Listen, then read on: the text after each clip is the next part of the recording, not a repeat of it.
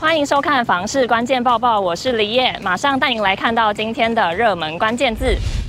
今天的热门关键字：成交量。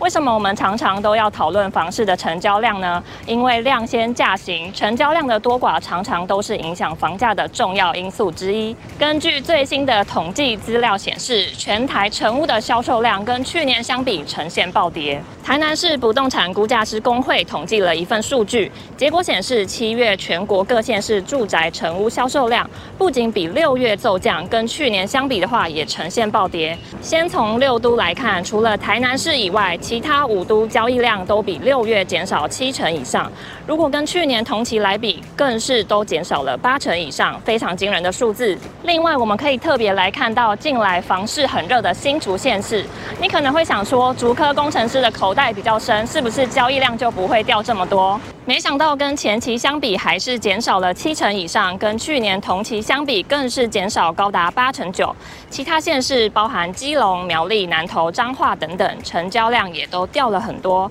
台南市不动产估价师公会发现，今年七月住宅成屋销售连续下滑，而且创下近年以来最大一波量跌走势。不过房价还是没有明显下跌，甚至是价涨量缩，这反映了买方观望气息浓厚，加上传统交易的淡月、鬼月，也有可能让房市出现更进一步冷却降温的销售量。警讯出现会不会迈入价跌量缩，后续有待观察。这也是政府打炒房后的首度短暂暴跌。台南市不动产估价师公会林立洲表示，这可视为短期房市衰退的蛛丝马迹，并呼吁购屋族要审慎应对，不要沦为韭菜一族。因为交易量大幅缩减，表示市场上多数买方对于房价价格的不认同。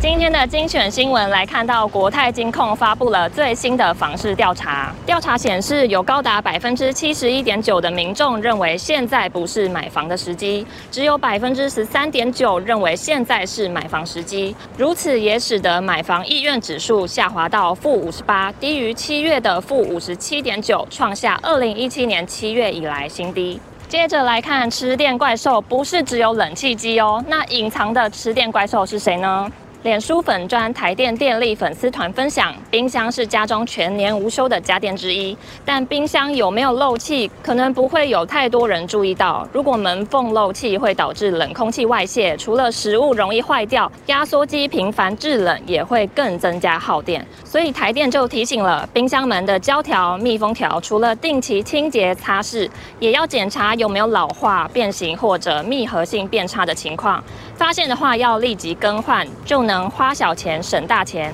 还有就是打开冰箱门开太久的时候，会让冰箱内的温度升高，压缩机也会为了降温而运转耗电。台电建议民众可以将食材分别摆放，或在门上标示位置，来减少翻找食材的时间，并且定期清理冰箱空间，只放七八分满，让食材看得见，冷空气也能流通。最后一则新闻，我们都知道少子化会冲击房市，那你知道哪一种房的影响最大吗？因为少子化影响，有很多学校已经面临招生不足的困境。而在房屋需求降低下，首当其冲的就是学区房。有专家指出，少子化确实会冲击学区租屋市场，尤其是排名较后面的学校，甚至是私立学校，都会因为招募学生不足，造成学生租屋族群不足。但也因为少子化，让父母更重视子女的生活品质，比如说北上求学，又或者是离岛来台求学的子女。反而父母都会有置产当地的可能，